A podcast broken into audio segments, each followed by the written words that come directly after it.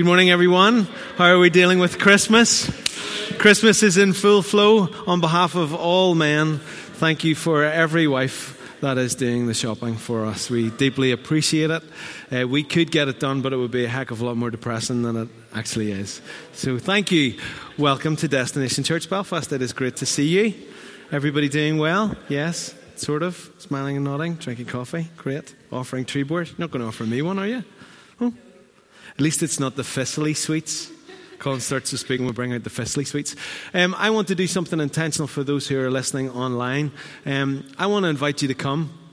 If you've been listening to us for some time um, and you've enjoyed or found benefit in our messages, then why not bring yourself here? Uh, we're going to have a service here on Christmas Eve and on New Year's Eve. So, those who are on the podcast, you would be more than welcome to join us. Is that not right, church? Yes! So, please come. Okay, so last week we had Mr. Gordon do a fantastic job on talking about the light of love covering you. Did you get what he was communicating to you if you were here? It was good stuff, wasn't it? What I would encourage you to do is what we do every week in our Wednesday night small group, not saying anything about Thursday night. We love you. But this is what we do. On a Wednesday night, what we do is ask, um, what, what, have you received or what did you hear from the message? So I would encourage you, whenever you've uh, listened to the message, just be pondering, not I wouldn't try to eat the whole elephant, just do it one bite at a time. So, what, what hits you about it? Um, and for me, he talked about at-one-ment. Jesus died so that his sacrifice was the atonement, which means that we can have at-one-ment, which means we can have relationship. And it's his light that covers the love that covers you. So, I want to do a brief um, overview. We've talked about the light of love in lots of different ways, that the light shines on us, that the light then shines in us as we partner with Him. And we're going to talk about the light shining in us today um, and how we can partner with that. And then ultimately, the light shines through us as we become who we're supposed to be. And often, all three are happening at once. If you've found nothing out about God, it is that He is doing a multitude of things all at once. All at once all the time. His ways aren't our ways. He'll do one thing that affects a nation just because you said yes. It just is quite incredible. He just has this ability to, uh, you know, well, it's in the natural world. You put a droplet into a lake, it's going to have effect on the entire lake. You plant a seed, that seed could uh, create a forest if it's brought to maturity. Oh, he's here. Are you listening? So, what God does, whenever you think it's a little thing, it's actually huge if you stay with it. So often the light of love shines on us, innocent through us all at once. Going to hit you over the head with this again. You are deeply, specifically, and intimately known and loved by God. And Jesus Christ died for you to set you completely free. You are forgiven for all of it, for absolutely everything. His sacrifice was enough for everything, and you need to know that. We've looked in depth at forgiveness for ourselves and for others, and the effect of unforgiveness on us and those around us. Andrew spoke to us about the light of the cross, that Jesus isn't on the cross anymore, and that the cross is a place of light and joy. And I have to say, it was like a shaft of light breaking through the clouds for me with that one. We so often um, just imagine him there and in the pain and the suffering of what he did. And yes, we need to know that, but he's not there anymore. So we need to go to the cross, we need to accept what he did, and we need to walk on. We are not sinners, we are saints. And you may uh, argue with me that that's semantics, but I'll argue back with you no, no, it's about identity. We are saints who sin and get it wrong. Our base nature now is that we are saints. We are not sinners. We are new creations. And this morning I want to look at, have you got the slide up there, Pete? The light of love that consumes. That consumes. So stay with me. I'm going to uh, hammer you with some verses this morning. If you have your Bibles with me, you can join me. We're looking at Isaiah 6, uh, starting at verse 1. In the year that King Uzziah died, I saw the Lord high and exalted, seated on a throne, and the train of his robe filled the temple. Above him were seraphim, each with six wings. With two wings they covered their faces, with two they covered their feet, and with two they were flying. Sounds like a creature out of Narnia or something like that, doesn't it? And they were calling to one another, Holy, holy, holy is the Lord Almighty. The whole earth is full of His glory. At the sound of their voices, the doorposts and thresholds shook, and the temple was filled with smoke. Woe to me, I cried. I am ruined, for I am a man of unclean lips, and I live among a people of unclean lips, and my eyes have seen the King, the Lord Almighty. Then one of the seraphim flew to me with a live coal in his hand, which he'd taken from or with tongs from the altar. With it he touched my mouth and said, See, this has touched your lips, your guilt is taken away, and your sin is atoned for. Then I heard the voice of the Lord saying, Whom shall I send? And who will go for us? And I said, Here I am, send me. And he said, Go and tell this people.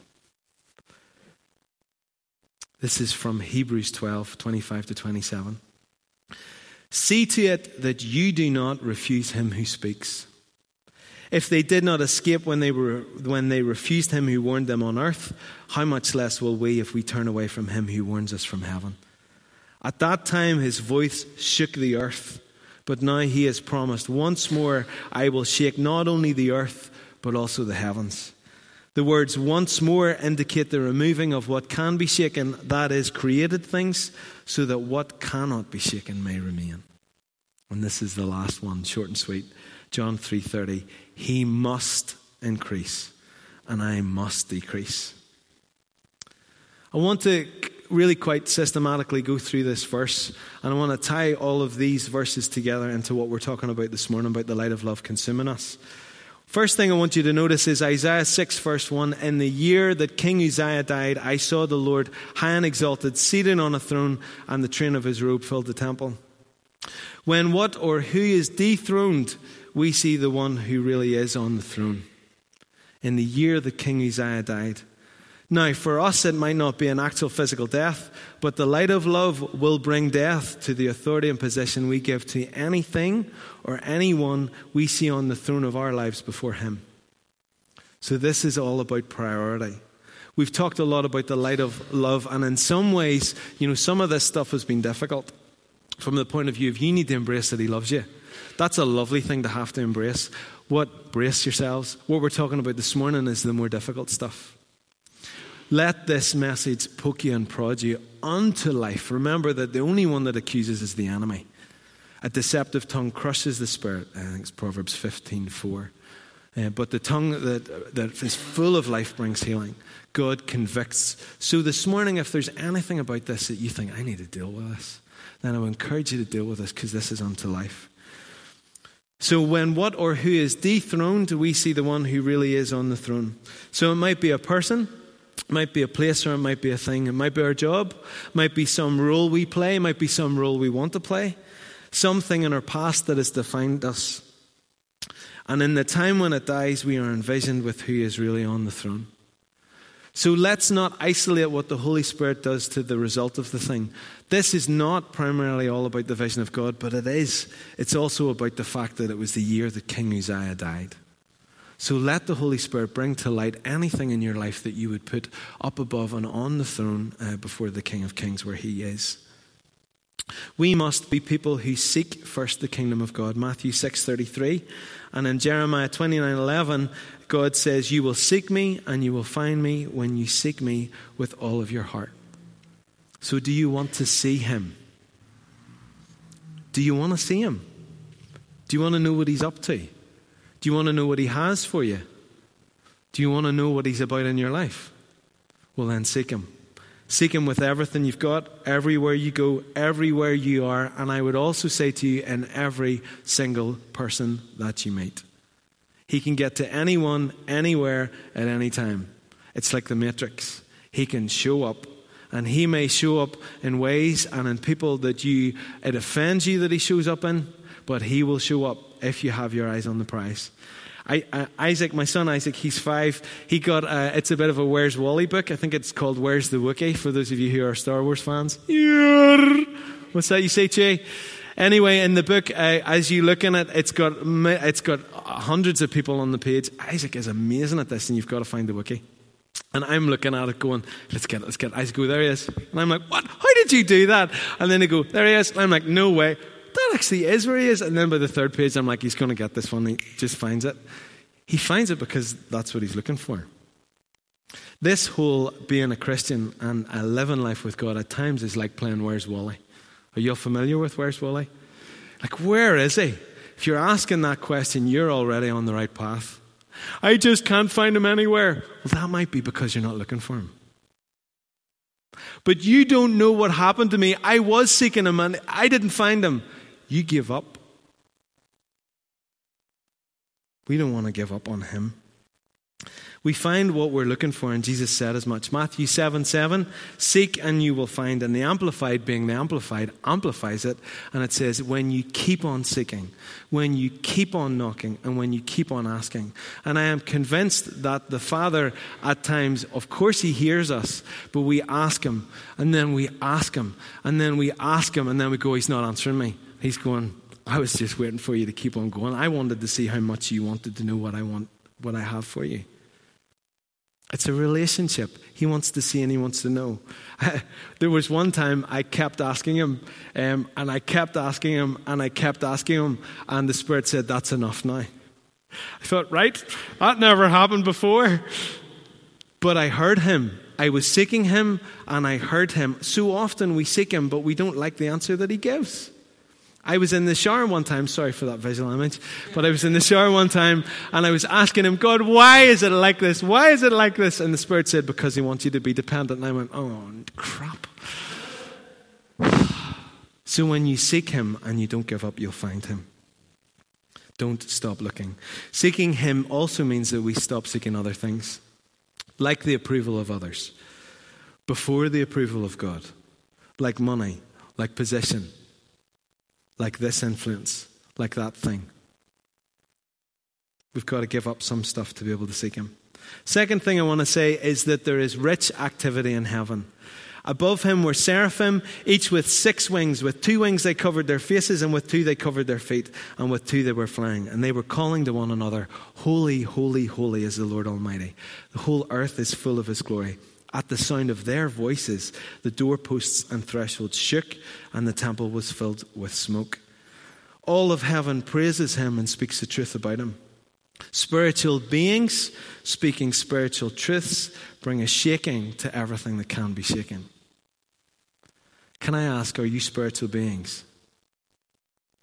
Do you know spiritual truths? Well, I'm just saying but you can also bring a shaking. Well, no, I could never do that. They're seraphim. No, no, don't miss the principle.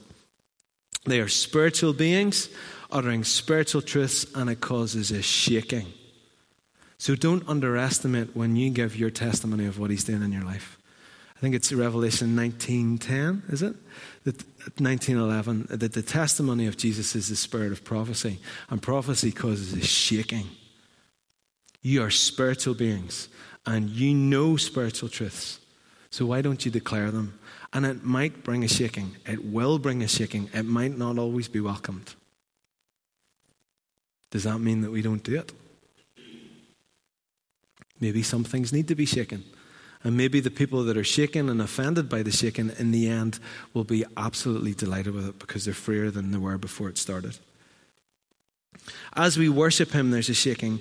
We see him as he is, and the temple fills with smoke, which is symbolic in Scripture of the presence of God.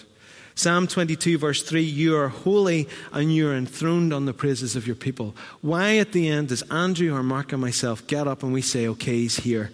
Let's engage him. Because when we worship him, he comes. Worship is an invitation to his presence. And like it says in Psalm 22, verse 3, he is holy and he is enthroned on the praises of his people.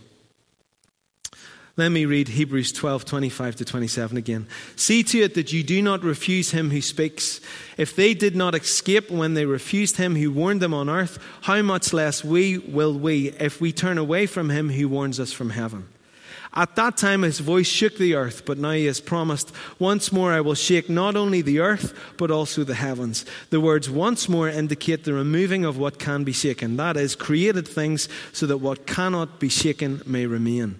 Let there be a shaking. Part of our engagement with God is He shakes stuff up. He shakes stuff up that is our security. In all of this, the reality of what's happening, and let's face it, this is the thing that we all fear. We all think, what, what if I ask him? What if I say, God, what do you want me to do? And he calls me to be a missionary. What if that's what it is? Well, it may not be, but I guarantee that if you go after him at the point that he's calling you to do something like that. He causes us to will and to act according to his good purpose. So the thing that they're most terrified of, actually, if that's for you, as you keep encountering him, you'll be changed. And the very thing that you didn't want in your soul will be what you want in your spirit. So don't worry about it. What drives out fear? And fear shows that we're immature because we don't know that we're secure and we're safe and we're loved. So don't be afraid. Maybe it won't be a nice process being shaken. Don't particularly enjoy it. But the result of it is phenomenal. There is no fear in love, but perfect love drives out fear because fear has to do with punishment. The one who fears is not made perfect in love. We leap from what we think is secure into his security. and you're, you know, you know, remember, uh, how many of you have seen Indiana Jones and the Last Crusade? Is it the final crusade, Last Crusade? Do you remember? Yes, some of you, all of you. Remember the leap from the lion's head? Do you remember that bit where he's standing and he goes, There's nothing there? Oh, there's nothing there, but his father's dying and he needs to get to the Holy Grail. So he's got some pressure on him. We bit of pressure will often force us to do the things that we don't want to do. Is that not right? You know, there are things that we would do when life's fine and dandy that we'll go, no, I'm never going to do that. But then a little bit of heat gets turned up and we go, oh, no, I'm going to have to do this. Maybe he's the one turning up the heat. He wouldn't do that. He loves me. He loves you and he doesn't want to leave you the way that you are. But it, you don't understand. No, I really do. I don't know what you're experiencing, but I know of what you're experiencing. So if he's turning up the heat on you and it's forcing you to step into something that you don't know is even there, we walk by faith and not by sight. We all love bearing testimony to that. I don't particularly enjoy doing that. Sometimes I do. But the reality of this, when he says, I need you to leap now, and you go, Oh, no, not again. Or for the first time, Oh, but I can't see what you're going to do, and I don't know what it's going to look like, and I have these bills to pay, and I have this relationship to tend to, and I don't know about this, and you don't know about me in here. And then we actually leap and we find sometimes that we're midair and we panic. You ever had that one? I remember I had done a leap of faith one time, and I was speaking to a, a, a, pastor friend of mine, and he's in Africa, so he's a great accent. It added to the whole experience. I said, "This is where I'm at, and this is what's happening," and he said, "But you're still midair." So at that moment, still midair, Claire. So when you're leaping and you're going, "I don't feel any security," oh, we leap from what we think is secure to what is actually really secure. There is none like the God of Jeshurun, who rides the heavens to your help. And through the skies in majesty, the eternal God is a dwelling place, and underneath are the everlasting arms. He has got you. He has. Don't be afraid. You don't need to be. And there are some things that you will miss if you yield to that fear and you don't make the leap. But when we make the leap, like I've said before, when we do what we're called to do, we prophesy to others that they can do the same thing. We live by faith and not by sight. Okay, next thing, we are convicted in the light of his love and his presence. Woe to me, I cried. I am ruined, for I am a man of unclean lips, and I live among a people of unclean lips, and my eyes have seen the King, the Lord Almighty. Then one of the seraphim flew to me with a live coal in his hand, which he'd taken with tongs from the altar. With it he touched my mouth and said, See, this has touched your lips. Your guilt is taken away and your sin is atoned for. God wants us to know our sin. Oh, it's all got heavy now. And he wants us to know the sin of our people. This is not hopeless, this is actually hopeful. And we are convicted in His presence because we're safe and secure there.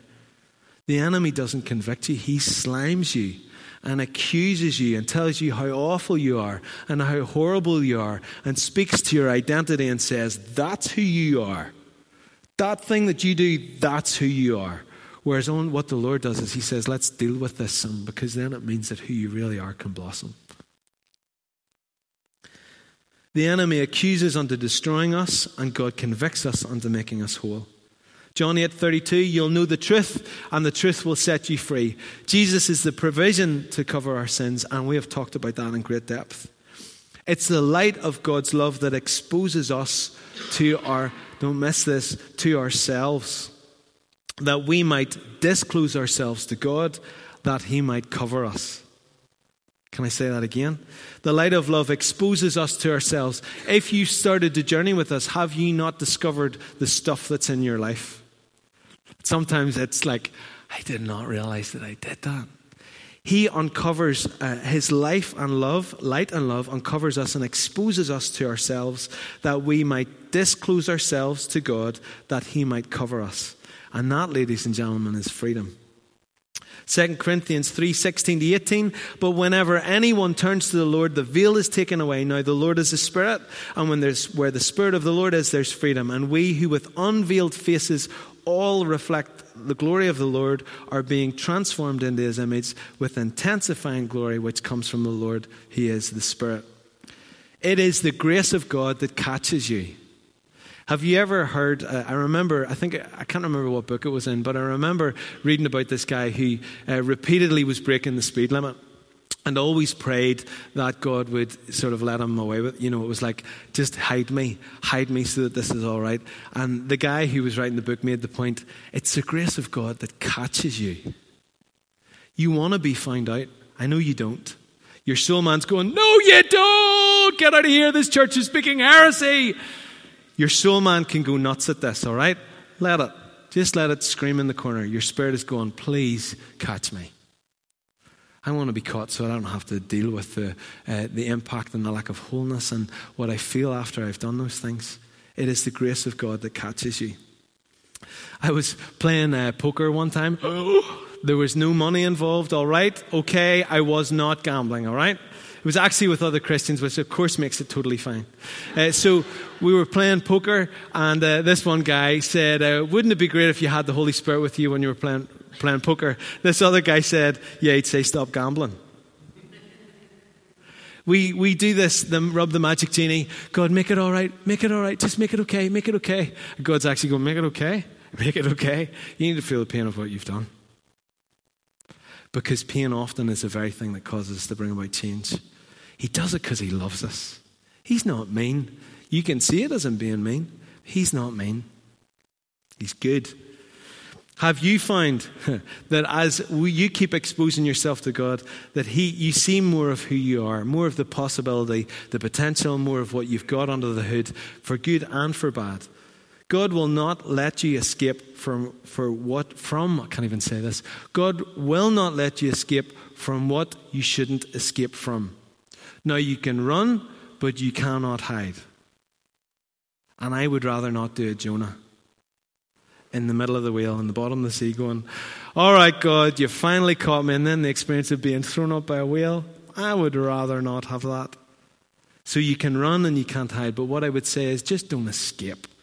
Don't escape to that thing, to that thing you do, to that place, to whatever it is. Just stand there and go, All right, this isn't very nice, but I know that He's good. He wants to love you into wholeness. The light exposes what inhibits the shining of His light through us and it's only what the light consumes that it shines through. Nobody notices the, light, the glass of a light bulb. Am I right? Really? Unless there's something on the light bulb, at which point you're going to clear that off. Because the purpose of a light bulb is that it emits light. So if you've got stuff on the glass of your light, then just let the light consume it. It is the transparency of the glass that allows the light to shine through. God wants you to be tra- transparent so that He can shine through you. Don't receive any accusation in this, folks, at all. If you've thoughts and you're feeling yuck and it's like you do this and you do this and you do this, that's not what this is about. This is unto wholeness and unto life, okay? God wants you to be transparent so that He can shine through you. So let the light of love consume you. Let me read Matthew 17, 1 to 2. After six days, Jesus took with him Peter, James, and John, the brother of James, led them up a high mountain by themselves, and there he was transfigured before them. His face shone like the sun, and his clothes became as white as the light. He wants to shine through you. When Jesus uh, was transfigured, who he really, really is was revealed, and He wants to reveal who you are. There was nothing in Jesus that inhibited the light. And you might do the whole, well, I'm not Jesus. Well, can I tell you, you're called to be? You are Jesus Christ in this earth. You are little Christs. So anything that's inhibiting the light shine through you, please, please deal with it. If you want them to shine through you, you've got to let them shine in you, and it means that we've got to deal with their stuff. John 3:30, he must increase and I must decrease. Could I get you guys to join me up at the front? The last thing I want to say is that in this whole process, you'll hear the call of God.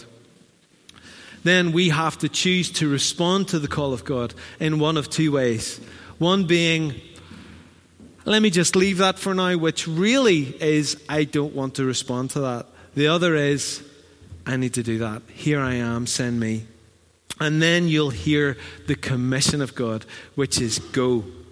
Go now and speak to these people. So you'll hear the call of God. You respond to the call of God either by saying yes or by saying no. And by not responding, you're also saying no. And you'll hear the commission of God. And let me warn you and encourage you with this, as many years ago I was warned and encouraged as well. For many are called, but few are chosen. Matthew 22 14. Why is that? I think because of the cost of the call. You want to respond to him, it's going to cost you everything. But I want to say to you that it is going to be more glorious beyond what you could ever possibly imagine. And actually, when you get to the point of paying the price for things, you all know this. Anything you pay the price for in God, would you not do it all over again? It's been difficult. It hurts. You wouldn't want to have to do it. But if you had to, to be where you are and to be with Him, you would do it all over again. So, as always, we have some questions to help you to respond. So if I could get you all to stand up. And I would encourage you, as always, you don't need to have to be able to say yes to respond. If you felt in any way the presence of the Spirit either resting quite heavily on you, uh, as in you feel quite heavy, that can either be one of two things. It could be that you're under accusation, which will crush you, or else you're under conviction, which is unto wholeness and unto life, and you need to discern that. But either way, let me encourage you to come to the front. Do you need to dethrone some kings in your life so that you can seek the king? Is there anything that you think has a, a place and a position that sits on the throne in your life above uh, the Lord Almighty? The next thing I want to ask is Are you afraid of the shaking? Have you got some fear when we talk about all this? You're just thinking, oh no, this is going to hurt. I don't want to do this. Well, if that's you, then please join me. And are there any issues that you know that you need to deal with? That's a difficult one. But we want to be a community known for His love who are transparent with God and with each other. So if you can answer yes to any of those questions, or you just want to be ministered to, please come and join me now at the front.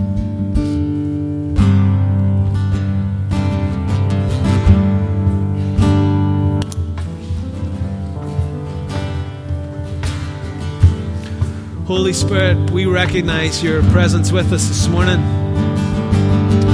we, we ask that you would help us to do what we really don't want to do. But we want to know you. We want to pay the price of the call in our lives. We want to give our yes and our amen to what you're asking us to do. Because we know that you have life in all its fullness for us. So would you come this morning?